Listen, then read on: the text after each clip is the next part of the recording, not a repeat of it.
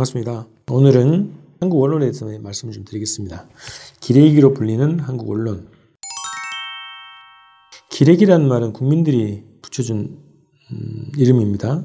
아마 세월호 참사를 계기로 해서 국민들이 한국 언론의 실태를 보면서 기자 쓰레기라고 하는 불명예스러운 명칭을 붙여줬죠.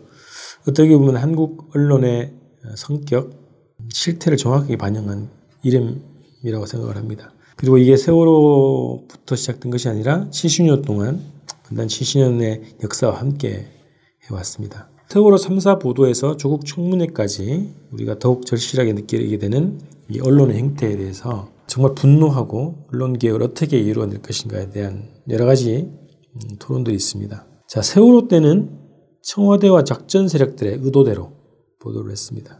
그리고 조국 청문회에서는 자한당과 검찰의 의도대로 보도를 했죠. 세월호 학살의 본질은 소위 구원파 혹은 청해진으로 불리던 집단의 해양비리 사건이 아닙니다. 그러나 그걸로 더 몰아갔죠. 작전 세력들이 청와대가 몰아갔고 언론이 불을 붙여줬습니다. 국정원, 해경, 청와대가 개입된 의문의 학살 사건이라는 것이 본질이죠.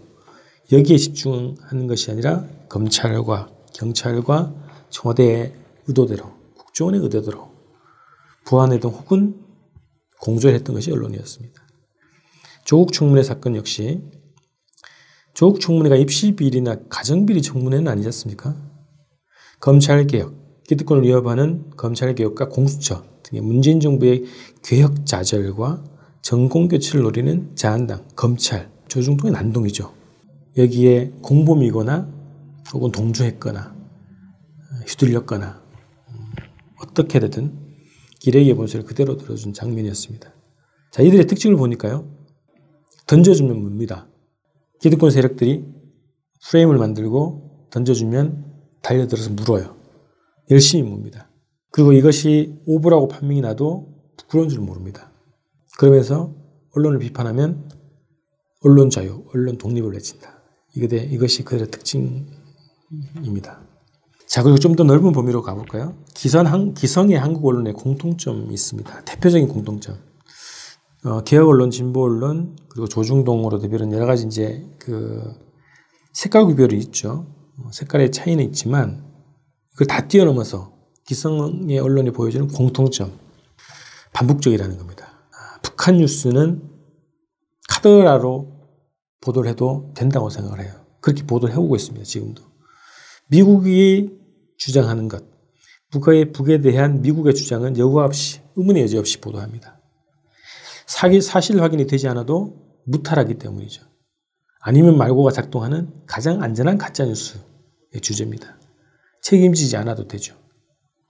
그래서 이걸 보면서 이들은 최소한 진실과 정의, 사실에 대해서 굉장히 비겁하다. 이유가 북에 대해서 모르거나 혹은 의도적이거나 이 두 가지의 이유가 있겠죠. 한국 언론이 기레기가 된 이유 몇 가지 쭉 중요도보다는 그냥 순서대로 생각나는 대로 한번 말씀해 드려볼게요. 첫 번째, 분단 문제, 민족 문제에 대해서 굉장히 무관심하거나 문외합니다. 이런 겁니다. 공부를 하지 않습니다. 알아보려고 하지 않습니다.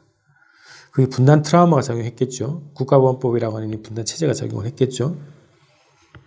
그리고 공안기관의 감시, 탄압, 압력 이런 것도 존재하겠죠. 그러나 어쨌든 무관심하거나 문외합니다. 대한민국의 구조적 문제와 본질을 외면하거나 혹은 무식하다 이런 겁니다. 대한민국이 왜 이런 70년 동안의 분단 체제에서 독재가 판을 치고 4대 매국 세력들이 권력을 잡아왔는지 이 구조적인 문제의 본질을 면하거나 모르고 있다 이런 거고요. 객관성이라고 하는 신기에 빠져 있다고 봅니다. 객관은 없죠. 제가 볼 때는 진실만 있지 완전한 객관은 없습니다. 상업주의에 빠져있죠. 진실보다는 돈이 앞서는 언론 환경. 광고를 받아내야 운영되는 언론 환경. 뭐 이런 것도 있겠죠. 그리고 자극적이고 그게 국익과 우리 국민들의 이익과 전혀 관계없어도 조회수만 많이 나오면 되는 그런 사업구조의 언론. 이것도 문제겠죠. 특권의식과 특권 우대 및 공생구조가 작동하고 있다. 기자들은 특별한 존재라고 생각을 합니다. 대다수는 아니겠지만 상당수의 기자들이 그 특권의식에 찌들어 있습니다. 특권 우대를 받기를 원하고 있고 돈과 권력과 그런 공생구조를 형성해 왔습니다. 형성되어 있습니다. 검찰과의 관계에서 그리고 재벌들과의 관계에서 돈을 주고 기사를 파는 매문활동이 구조화되어 있죠. 그리고 이미 그들은 권력입니다. 자, 기득권 세력, 분단 세력이 만들고 지원하며 공생해온 언론 권력입니다. 자, 새롭게 출범한 언론, 한겨레, 경향, 이런 게 있죠. 이런 언론사들이 있겠죠. 이런 언론도 상당수가 포섭되거나 그들의 강한 역량, 압력을 받아서 체제 내화되어 온 과정이라고 봅니다.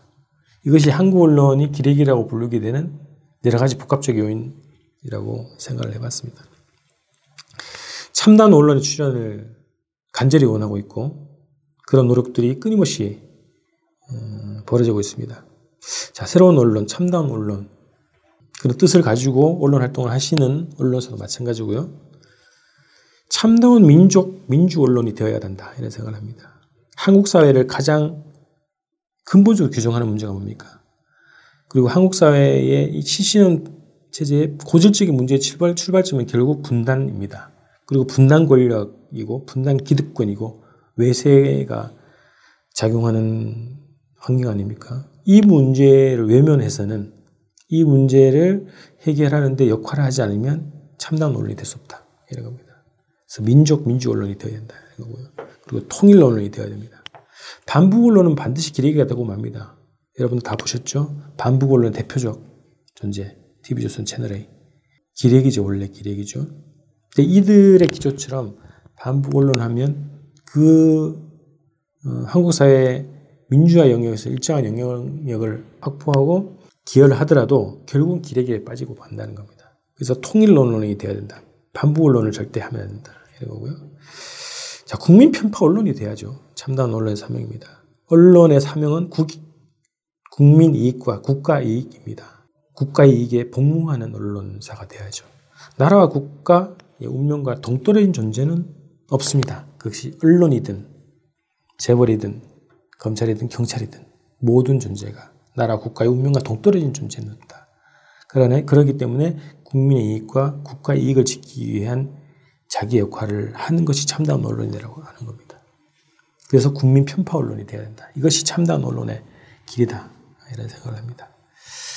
자, 제가 계속 방송마다 강조를 합니다만 주권방송과 같은 민족민주 언론, 통일 언론, 국민 편파 방송을 적극 후원해 주시고 자발적 구독자와 함께 기레기가 판치고 있는 이 언론 환경을 한번 힘 모아서 같이 바꾸어 봅시다. 오늘 방송 마치겠습니다.